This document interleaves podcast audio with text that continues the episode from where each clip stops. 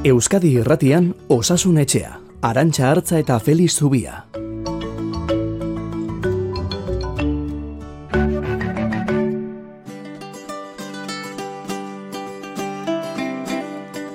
Kaixo, egun onden hoi, zer modu zaudete?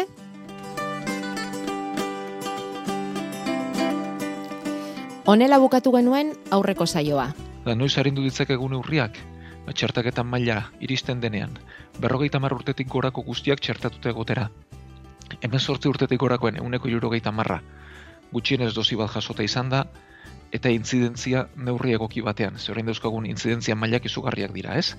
Eta gutxi gora bere beharko luke, ba, mila biztanleko eta magosteguneko datuak hartuta, ba, berrogeita mar irurogeitik behera. Hori lortu bitartean neurriak harintzerik ez dago eta neurriak behar ditugu. Ni ez naiz e, legelarianik eh, ez dauka zuzen bideko jakintzarik, baina bai eskatzen dira gure agintari eta politikariei ados jar daitezela eta egin dezatela lana lege babesa izan dezagun bitartean. Ze gauzak harintzen baldin badira dauzkagun intzidentziarekin eta daukagun txertaketarekin, badakigu okerraldia izango dela. Horrela bukatu genuen gaur zortziko saioa, orduan gaur nondik hasi? Nondik hasi? Bueno, ba, pentsatu dugu gaur, maiatzak bederatzi, zuekin astea.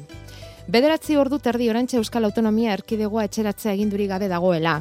Mugikortasuna libre, bilkura kantzera, ostalaritzan eta kirolean izan ezik.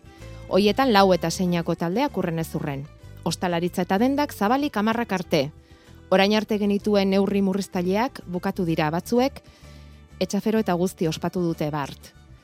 Nafarroan ere pixkanaka pixkanaka lasatzen mugikortasuna libre etxeratzea eginduari eutsi egingo diotean. Eta iparraldean ere lasaitzen neurri murriztaileak aste honetan hasita. Horren aurrean, osasun etxeko entzuleoi eman nahi dizuegu hitza. Eta orain, zer? Ikusita orain arte nola egin ditugun gauzak, ba, pentsatzen dut desmadratu egingo garela, lehen desmadratu ginen bezala oain ere, eta lehen sikera lege bat zegoen edo, ostoporen bat edo oain ostoporik ere ez badago ezertarako, bagakoitzak egungo daituna, salbesekin pueda. ez dela oso zinto ingo, zati ansiedade handie dau. Noiz bait, jendearen ere konfiantza utzi behar da, ere ustez. Baina nagian ez zuen bertan, porque ikusten ditugun datuak dira, onako orain dikan, eh? Agian ez dakit, uste bete bi azte beran duxiago agian bai, baina eta udara hor dago, beraz, mm, bueno, ni noiz bait, olako, olako neurriak, olako legeak, olako arauak, bukatu behar dira, zintzinean, nire ustez, jendean ekatuta da bai. Zerituko dut gutxi gora bera orain bezala xe, pixka lasaixiago, nik bigarren txerto hartzeko hartzear nago, datorren astean hartuko dut, Orduan, bueno, baina musukoekin, kanpoaldea edo e, jute naiz, agitan hor lasaixiago ibiltzeko musuri, musukorik gabe, e, lau obos lagun elkatzen bagea, baina ni bestela taberna barrura ez nahi sartuko, oraingoz ez nahi sartuko. Ba, ez oso bitxuta ez? Delegatzea erabakisak eta antolaketak. Eta, e, en general, ba, e, esan digun instituzioen eta klase politikoan gan, eta hola itxen dabe, ba, erak erabakitzakoa, eta nahi da orduan, ba, e, inkluso guri interesatzen gauzak be, izen lekela ba, osasun larri aldi baten antolatzia modu baten, ba, zaintzeko distantziak eta barrak, ba, eren eskula du, eta orduan oin, ba, erak esaten da benean, ja, ez da hola, eren e, poliziak eta eren juezak ez diala ibiliko gure atzetik e, hori betetzen ez padu, ba, orduan sentitzega, dana itxeko libre, eta ez dakit. Gure eskulatu bat, da nahi bai bildurra, matontazu bai, e, aziko etegan, ba, oinarte baino gehiago, alkarri, alkar zelatatzen edo behitxu hori eta behitxu bestia eta behitxu zer. Lasaitu ni behintzat ez, lasaitu ez e, kezkaz, baino naldi berean ere e, konfiantza doka zendearen gan. Ezin dugu beti boteretik, e, agin, agintetik, e, gobernuetatik, e, e, pailien gandik datozen e, horren menpe bizi. Batetik bentsatzegat, e, golpetik dana aldatzeak eta esaten duzu, oin arte zetan ibiliga, ez? Eta neuke nuke hola planteuko, oin. Bestalde, murrizketa honek eta ba, bai zen jarduera politikoan errixi antolatzeko gauzetan eta barretan eragin dituan kaltietan eta niko hortan kontra izinu, eskar, neurri murriztaileak hartu bideala eta bar, baina indar poliziale eukidaren legitimazio gana, hori dana nik e, eh, kaltekotzat ikustot, eta zentu hortan, ba, ez daude alarma bea, e, daukan konotazio militar banakin eta ba, eskasa pentsatzegat, orduan, galderia erantzunaz, ba, hori altxatzea ondo pentsatzegat. Oin, uste dut, e, zaindu inbiko lirakela neurriak e, pixkat. Bueno, ba, osasunetxean itxaron gelan ziren bitartean, entzulei hartutako iritziak dira orain, e, dira hoiek, eta, eta orain medikuarena tokatzen da. Feliz Zubia, kaixo, egun hon. Egun hon. Ez gelditzen altzaizu esateko. Bai, e, bueno, e, gogoratu beharko ditugu lehenik eta behin baldintza teknikoak zein ziren. Eta nik, e, bueno, lehenik eta behin esan behar dudana da, guztiz atzeka betuta eta minduta nagoela, gertatu denarekin. Eta gauzako kerrago egitea oso zaila zela. Eta lortu duten gauzak ikaragarri gaizki egitea. Bueno, begira datuak nola dauzkagun, ez? Ego Euskal Herrian, e, ospitaleratzeak aste honetan, irurogei baino gehiago izan dira eguneko eh, zainketa intensibun unitatetan berren pazientetik eh, inguruan edo ibiliko gara. Egunean zei hildako dauzkagu. Osakidetzan premiazko edo minbiziagatiko eh, ebakuntzak bakarrik egiten ari gara. Besteak ez. Orain pixka bat hobetzen ari ginenean neurriak eh, igotzeak, ba badakigu, barintzeak badakigu zerrekarriko duen, ez? Kasuak igotzea, atzetik ospitaleratzeak eta ondoren eriotzak. Nor egingo da horren arduradun? ez? Ni ez naiz lege gizon esan nuen, baina Espainiar gobernuak alarma egoera esarri zuenean, esan zuen hori mantenduko zuela, inzidentzia maila bajutan egon arte eta egoera kontrolpean egon bitartean. Eta garbi da ez dela betetzen. Orduan, zer pasada atzoti gaurra? Zer da, egoera zertan aldatu da alarma egoera aldatzeko, igotzeko, ez? Eta entzule batekin ados egon niteke. E, behar bada alarma egoerarik ez da behar, beste neurri bat behartzen. Baina amalau hilabete izan dituzte lege propio bat egiteko egoera honetarako egokiena zen lege bat egiteko. Eta zer egin dute? Ez errez. Azken egun erarte itxaron, eta dena epailen esku utzi, eta gertatu da, bezpero zitekena toki batean egin litekela, bestean ez, erkidego batean gauza bat, urrena ez, baina honek ondorioak ekarriko ditu, eh? Oda, gertatu beharretzuten kutsodurak gertatuko dira, gertatu beharretzuten ospitaleratzeak izango dira, eta gertatu beharretzuten eriotzak gertatuko dira. Eta norrekin da horren arduradun? ez? E, badakigu ba, oso garbia da zer etorriko den, eh? Eta horrek osasun gintzan eduki dezaken ondorioak eduki ditzaken ondorioak ere bai. E, guri ospitaleratzek ikotzen bazeskigu, ez dugu langilerik izango, ez dugu tokirik izango, bestelako ebakuntzak egiteko. Protesiak, kataratak, herniak, hori ere zalda oinarrizko eskubide bat? Non, gelditzen dira gauza guzti hauek? Bai, ze zuk eh, esan daukazu lehenagotik ere, ez duzula gizartearen konpromezuan zen, e, sinisten, ezta? Eta Nain. hemendik aurrera gelditzen den heldulekua horixe da, ezta? Gizarteak bai. bere aldetik egin dezakeena. Bai, nik nahi nuke sinestu, eh? E, benetan diot, eta neuk ere entzulearen ba, mezu horrekin bat egiten dut, ez? Noize honez hartu beharko dugu guk ere gure hartura, eta hartu beharko dugu dena gure gain besteek zuzendu eta antolatu behar gabe, baina ikusi da gure esku utzi dutenean zer egin dugun, ez? Orduan, derrepentean aldatuko algara, ba ez dut uste. Hori bai, e, gelditzen zaiguna gure orain gure ardura da. E, ziur nago, orain artean, neurriak betetakoek beteko dituztela edo beteko ditugula. Guzti hoiei mila esker, ba, lan horri esker lortu delako batez ere, pandemiaren kaltea oraindik ere handiago ez izatea eta guzti hoiengan badu konfidantza, baina beste askorengan ez. Orduan, bitarte horretan, ba, geure burua babesten jarraitu beharko dugu, eta ingurukoa babestuz. Kontuan izanik, transmisio kateak, jende askori eragiten dioten kateak direla da. Nik zerbait desegoki egiten badut, neure buru arriskua jartzen gain, inguruko guztiak ere arriskuan jartzen ditu dela transmisio kateak izan litezkelako. Orduan, zer egin dezakegun, ba, orain artean bezala jarraitu. Batez ere, ez barrualdetan bildu elkar bizitza unitate ezberdinakin, eta kontuz aerosolekin. Jende asko pilatzen den tokian, eta ventilaziorik ez bada, egurazten ez bada, hor virusa pilatu egiten da. Virusa airean geratzen da, eta hor barrura sartuta, e, musuko ez baldin bada FFP2 motakoa, arriskoan egongo gara. Eta hor kutsadura gertatuko dira, eta hor transmisio gertatuko dira. Beraz, batez ere, horri egin behar diogu kontu. Eh? Jende asko pilatzen den tokian espazio itxietan, horri izango dugu arriskua eta hori ekiditen jarraitu beharko dugu.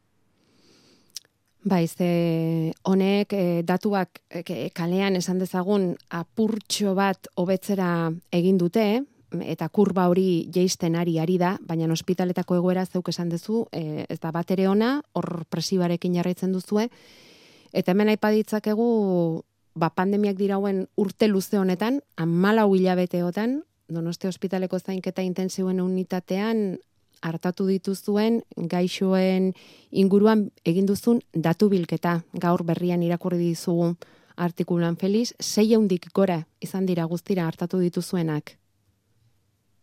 Bai, eta pirilean soilik egun dogeita marretik gora. Ez, e, geu lertuta gaude. Ba, ilkortasuna badakigu egunetik hogeitik gorakoa dela. Eta pentsa, okerren dauden pazienteak ez ditugula ekartzen, badakigulako ezin dutela gainditu. Eta badakigu pertsonak lehendik osasun espazial baldin badaude, ziu bateko egonaldi eta ziu bateko e, ondorio guztiak gainditzerik ez dutela, ez? Hau da guk, pazienterik onenak hartuta ere, behin puntu horretara iritsita eta pneumonia bat garatuta, euneko hogeiko ilkortasuna dute. Eta guk, gipuzkoan, ia milatik bat hartatu dugu amala hilabete hauetan, ez?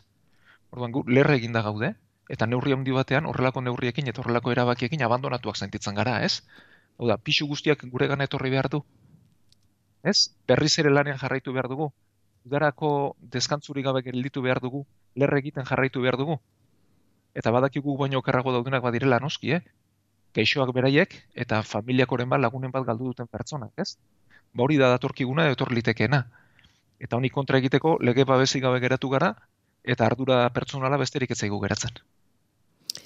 Iritarroi eta osasun langileoi neurri handi batean ba ba iritarrok hartu beharko dugu ardura. E, alde neurrian behintzat eh? Ze besterik esan duzun bezala apenas gelditzen zaigun egoera honetan.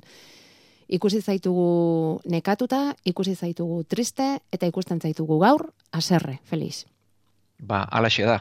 E, azkenean e, nekatuta pasatzetik e, triste egotera, ezinan egotera hori guztia bizi izan dugu, baina batez ere, babesi gabe uzten gaituztenean, eta badakigunean zer datorren, eta badakigunean tokatu beharretzuten pertsona gaixotuko direla, eta berez etzegokien pertsonak hilko direla, guzti hori ikusteak, niri azerrea besterik ez ditera egiten. Osasun etxea, Euskadi irratian.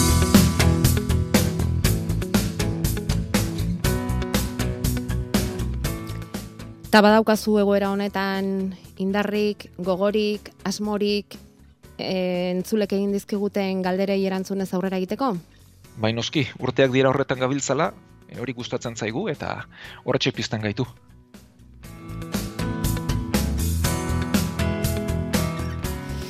Zainketa berezien unitateko datuak aipatu ditugu, eta eta hoiek aipatzen hasita entzule bat daukagu galdezka Felix e, bai Euskadin eta bai Indian dio berak. Gustatuko litzaidake jakitea uzin edo ospitalean daudenen artean e, batek jaso duten txertoa. Edo beste modu batera esan da, txertatutako jenderik iristen ote zaizuen zuei zainketa berezien unitate hoietara. Oso gaixorik. Ba, oso gaixorik ez, e, bai iritsi zaizkigula batzuk txerto hartu eta urrengo egunean bi hiru egunetara, baina horrendik e, txertoak e, babesik egiteko denborari gabe. E, gogoan izan behar dugu, txertatuta amar amabostegun behar direla defentza garatzeko, ez dela ber derrepentean gertatzen, ez? Orduan, e, txertaketa pauta guztia osatuta, txerto ezberdinekin, e, bai Pfizerrekin, bai Modernarekin, bai AstraZenecarekin, babesa gutxi gora bera euneko larogeita amabostekoa da. E, batez ere ospitaleratzeak eta eriotzak galarazteko. Gaitzarina izan dezakete, eta bitartean besteak utzatu horregatik e, txertatua gaudenok e, neurriak e, mantendu behar ditugu berdin-berdin, baina ikusi da, gaitza, ia euneko larogeita magustean behintzat, ez dela larria izatera iristen. Eta dozi bakarrarekin ere, babesa oso handia dela, Eh, hemen e, emaitzak pixka bat aldakorragoak dira, Eskozian lortu ziren honenak, euneko larogeita mar, larogeita mabosteko babesarekin dozi bakarrarekin ere, batez ere AstraZenecarekin, e, Israel godatuak esaten zuten euneko irurogeita mar, larogei arteko babesa izango luketela dozi bakarrarekin, beraz, dozi bakar batek babes desente ematen du, eta txertaketa osatzeak, haundi euneko larogeita mabosteko aia. Kasu bakanen bat izan da, baina oso oso bakanak dira. Eta gero, aste honetan, e, izan dira beste ikerketa batzuk ere oso deigarriak, eta nik uste esperantza horretan jarri behar dugula, e, ikusi da txertoek ere transmisioa ez guztiz, baina neurri handi batean mozten dutela. E, e, argitaratu berria da erresuma batuko lan bat, eta familietan e, txertatutako norbait kutsatu denean, ingurukoak ia ez ditu kutsatu. Eta txertatu gabekoak berriz, ba asko eta asko ez. Beraz, e, horretan daukagu indarra jarri beharra, honetan bai positiboak izan gaitezkeela, gainera badakigu txertaketa abiadura ona dela eta 6 8 astean txertaketa handi balortuko dugula, ez? Mm. Beraz, eta arte horretan utzi beharra daukagu. Eta, eta txertaketa abiadura horrek ez aldu neutralizatuko daukagun egoera eskasa hau Felix eta transmisioen kate hori. Bai, baina oraindik ere murritza da, ez? E, dosi bakarra hartutakoak egualdean, eguneko hogeita amabostera ez dire iristen, eta txertaketa osatutakoak eguneko amabi amairu buelta horretan, ez? Amalau, E, pet- zuzen esateko, bai. bai. Petza, osak, e, guztizko babes balortzeko, eguneko irurogeita marrekoa behar dela, ez? Bajo gaude oraindik, ez? Oraindik ere urruti gaude, bai. Mhm. Bueno, itzuliko gara txertaketara, itzuliko gara txertaketaren inguruan dauzkazuen galdera hoietara, itzuliko gara COVID gai honetara, baina ospitalean bezalaxe, osasun etxean ere, badaude COVIDarekin zuzenean zerikusirik ez duten kasuak, eta hoiek inondik ere ez genituzke abandonatu nahi. Nahikoa abandonatuta zauzkagula badaukagu sentsazioa, ze galdera mordoa daukagu itxaroten, eta abisu eman nahi dizuegu, ba, gaur ez badizuegu erantzuten, ondorengo saioren batean erantzungo dizuegula. Ze jaso jasotzen ditugu denak, erantzuten ere saiatzen gara, baina ez segurazki zuek nahi zenuketen bezain azkar. Hala ere, esandakoa, zerrandan zauzkagu eta eta poliki poliki hoiei erantzuten joango gara. Gaur Maiderren amaren kasutik hasi behar dugu Felix, ea badaukagun ama alaba hauei laguntzeko modurik, batez ere amari laguntzeko modua zeberak estenosia dauka, bizkarrezurreko hernia baten ondorioz eta sekulako mina duela esan ez idatzi digu, minaren unitatera pasa dutela, hernia mota hori duten euneko laurogeita markasutan ez dutela operatzen esan diote traumatologoek, bi hilabete daramatza horrela, infiltrazioak egin dizkiote, baina ez du mesederik antzeman, eta argibideren bat edo beste nahi lukete zure gandik, e, infiltrazioak minan di hori kenduko hoteliokeen, momentu honetan ez duzutik jarri diote, ezin du ibili ere egin, operatu gabe etorriko ote da bere onera, zenboat denbora beharko luke, Bueno, ba, pixka bat eh, kokatzeko ez, e, bizkarrezurrean badakite gure entzulek, ornoak ditugula, da pieza ezberdinak ditugu, eta bien artean, edo bi ornoren tartean, disko badaukagu. E, diskoak dira, ba, almoa da, edo malguki baten modukoak, ba, bien arteko kolpeak jaso eta mugimendu emateko. Eta juistu tarte horretan albotik nervio irteten da. Eta hernia bat gertatzen da, ezurren artean, diskori, ba, gehiagiz zapaldu, albora alertzen denean, eta horrek nervio harrapatzen duenean. Orduan, nerbio hori harrapatuta izugarrizko mina e, nabaritzen da, ba, maiderren amak e, sentitzen duen modukoa, eta egia da askotan arintzea kosta egiten dela. Orduan, e, normalena da, denborarekin diskoa bere onera etortzea. E, haunditu hori jetxi egiten da, eta ba, espezialistak esan dion moduan, ba, marretik bederatzean bere tokira bueltatzen da, eta horrek hobetu egin beharko luke. Baina egia da, amarretik batean ez dela gertatzen. Infiltrazioak nerbioa lokartzen du, baina ez du askatzen. Hau da, sintomak arinduko dizkio, baina prozesua jarraituko du. Eta ematen diguna da denbora bat, minik gabeko denbora bat, ba, aurrera egiteko beraz, e, neurri egokia da, baina ez dakiguna da ba, horrek ze maitze ekarriko dion. E, infiltrazioak egin litezke bi hiru aldiz, hori izango litzateke azken pausoa, eta horrekin hobetzen ez baldin bada ebakuntzara jo beharko luke. Beraz, e, horren atarian egongo ginateke. Eta bitarte horretan zer egin litekeen, bueno, e, naiz eta mina izan alden neurrien bintzat mugitu. Eh? Erabateko atzedena ez da gomendatzen. Eta minak usten dion neurrian mugitu dadila, ibili dadila aldela, naiz eta badakigun, eh? izugarrizko mina duela eta behar badala ez dela gauza, baina gauza den momentutik, ibiltzen hasi dadila, mu- mugitu dadila, eta mugimendu horrek ere askotan hona egiten dio, eta nervi horren e, presio arintzen ba, lagunduko dio.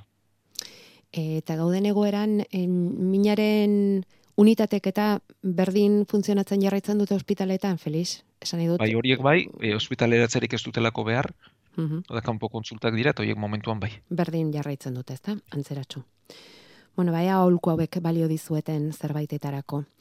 E, urrengoa mm, esklerosi anizkoitza dauka, mm, bueno, familiako batek idatzi digu esanez, ba bere senide batek 10 urte daramatzala esklerosi anizkoitzarekin eta mm, e, bueno, ba, momentu honetan iritsi da e, zailtasun handiak izatera esfinterren kontrolarekin. Komuneraino iristeko betarik ez du izaten askotan, dio.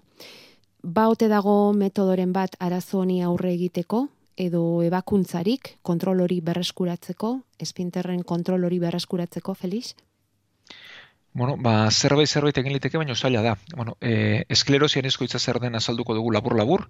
E, gure neuronek ba, elektrizitatearen bidez lan egiten dute, eta e, badute kable antzeko egitura bat, eta inguruan, ba, kablek plastikoa duten bezala, badute mielina izeneko egitura bat, ba, isolatu eta abiadura ematen diotena. Eta esklerosian izkoitzan gure defentzak erotu, e, gaixotasun autoimmunea da, eta mielina hori deuzosten dute, eta eroapera galdu egiten da. Orduan, e, bueno, oso oso sintoma ezberdinak eman ditzaken gaitza da, eta hoietako bat izan liteke, ba, esfinterren galera da pixa eta kakari ezein ustea. Bueno, horrelako zerbait gertatzen denean, e, gomendatzen da e, talde e, multidisciplinar batek aztertzea. E, neurologoak, urologoak eta digestiboko espezialistak. Ze, moto ezberdinak daude. Oda, bai, pixari uste eta bai kakari uste ekintzaneko komplexuak dira. E, hor badira zarrera bideak, badira ertera bideak, badira muskuluak, eta guzti ondo aztertu beharra egoten da, jakiteko failuan onden, non daukaguna katza, eta bakoitzari zer dagokion ondoen bueno, bitarte horretan eta aholku moduan egin dezakena, baina berriz diote, batez ere kontsultori beharko luke, jakiteko zein motakoa den, eta bakoitzari zein dagokion, edo zen neurri dagokion, zerbait zerbait egin litekelako. E, orduan, bitartean zer egin litekeen, bueno, elikadura zein du, berakorik ez izateko, e, kafea, alkola eta gaza duten edariak kendu adibidez, fibra duten gaiak hartu, eta gero, ba, libratzerakoan edo, bada, erreflexu bat, erreflexu gastrokoliko esaten zaiona, eta da jan ondoren, otordu bakoitzaren ondoren, bakaka egiteko joera erraztu egiten dela. Ba, momentu hiek erabili ustutzeko, eta gero ondorenean, lasaiago egoteko. E, hori bintzat egin liteke, da, aldela komunera modu programatuan edo joan. Gero, ariketa berezi batzuk badaude, bai pixa eta bai kaka e, eusteko e, erreflexu horiek indartzeko, da, indartu litezke giarrak, indartu litezke esfinterrak. Ariketa fizikoak esan nahi duzu, ezta? Ariketa bereziak, eh? Oda ez ibiltzea, ez ariketa fisikoa egitea bera, bezik eta badira entrenamendurako ariketa berezi batzuk erreflexio hauek indartzeko. Mhm. Eta egin litezke, baina horretarako jakin beharko genuke zeinak mota duen. Bai, Biztan da azterketa bat behar duela, eta bai, esan duzun bezala, ez da espezialista multzo batek landu beharreko kasua dela iruditzen zaizu. Bai. Uh Ederki. E, eta disfagia zer da, Felix? Ba, da ondo irentzi ezina. Hau da, e, irenzteko ere, ba, muskulo oska duzkogu, e, horrezaten da, ba, lau nerviok e, parte hartzen dutela, eta muskulutik gora, eta e, disfagia esaten zio ondo irenzteko prozedurari. Bueno, ondo irentzi ezinari. Bai, bai, bai. Bueno, hau galdetzen dizut, laurogeta zazpi urteko emakumezko baten kasua daukagulako, e, eta esaten du, ba, boladaz, disfagia daukala, denak gora galea ematen diola, gastroskopiarik ere ezin diote egin, pentsatzen dut horrexegatik, hain zuzen ere, ezta? Gastroskopia egiteko bestarretik behera tutu bat pasa behar izaten delako, ezta? Eta orduan mm, galdetzen dute ea beste teknikarik erabilote daitekeen arazoa zein den ikertu al izateko. Bai, bueno, e, diodan bezala, lehenik eta baina aztertu beharko genukena da, akatzan ondaukagun, ez? Hau da, e, disfagia bat izan liteke pasabidea itxita dagoelako, Eh, hor zerbait eh, fizikoki galerazten duelako, edo nervio eta muskuluen arteko e, koordinaziorik ez dagoelako, arazo neurologiko badelako, ez? Laro gaita zazpi urterekin bitako edo zein izan liteke, hau da, e, este gorrian barrena arazoren bat sortu izana, edo e, beste alde batetik nervio eta muskuluen arazoa. Orduan, endoskopia berez erabiltzen da este gorria eta urdaila ikusteko, horren ordez egin liteke eskaner bat, eta kontraste pixka bat eman eta ikusi arazoa baden ala ezten hori ordezkatu liteke naiz eta inon izan, baina eskaner batekin egin liteke. Baina beste alde batetik azterketa neurologiko ere beharko genuke jakiteko e, reflexuak ondo dauden eta arazoa benetan e, pasabidean dagoen ala ez. Eta guzti hori ondo begiratu beharko litzateke. Bueno, orduan, mm, igual azteko gastroskopiaren ordezko eskanar bat egitea, ez? Oberena bai. eta ikusi bai. Hori da, eta pasabidea libre bat baldin badago, ba, bestean pentsatu beharko genuke. Edarki, hauek izan dira ez COVID galderak. Gure e-maila osasunetxea abildua eitb.eus. Hau ere lan ez gainezka, azken aspaldi honetan, horra idaz dezakezue, azaldu zuen kasua, eta guk helaraziko diogu feliztu biari. Bestela, erantzun gailu ere hor da, bederatzi lau iru, 0 bat, bibi, bost, 0, eta WhatsAppa. Eta engabe, mezuak jasotzen ari den, WhatsApp hau 6 sortzi sortzi 666 000. Txertaketaz pare bat datu, erkidegoan biztanleriaren euneko amalauak hartu du dagokion txerto dosia, lentxeago esan dugun bezala, asteburu honetan beste bultzada handi bat ematekotan ziren, eta ari dira, baina ez espero adinakoa, uste baino dosi gutxiago iritsi direlako, baina nola nahi ere, osakidetzaren asmoa da, datorren astean ezpada laster, berrogeita emeretzi urtetik beherakoei ja itzordua ematen astea.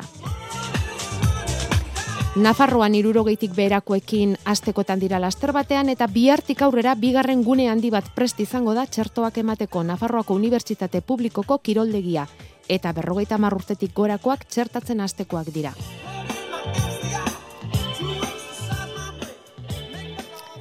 Feliz Dubiak hasieran esan digun bezala, makalegi ala ere, txertaketa prozesua hartu diren neurrien lasaitze hau hartu izateko. Ikastetxe batetik datorrurrengo galdera Feliz, nagorek idatzi digu esanez, euren ikastetxean hogei urteko pertsona bat daukatela praktikaldian duela bi astetik. Down sindromea dauka eta idazkaritzako lanetan eta jangelako janaria musukori gabe dauden ikasleenkin edo haiei zerbitzatzen laguntzen digu, dio. AstraZeneca txertoa emateko eskaera egin genuen martxoan, baina beste guztiekin batera, baina azken momentuan Down sindromea zutenak zerrendatik aterat zituzten. Ulertzen dugu, arriskutsua izan daitekela AstraZenecaren txertoa ezaugarri hauek dituzten pertsonentzat. Orain ordea txertatzeko irizpide bakarra adina dela esan digute osakidetzatik eta zain egoteko. Ze txerto ematea komeni da? Arrisku talde batean egoteak ez aldu lehentasunik. Bueno, ba oso galdera edo arrazonamendu logikoa da, ez? E, adina hitz egiten ari gara baineta berriz, baina badira adin horretatik bere egonda ere arriskuko pertsonak direla eta hauek ba lehentasuna beharko lukete, ez?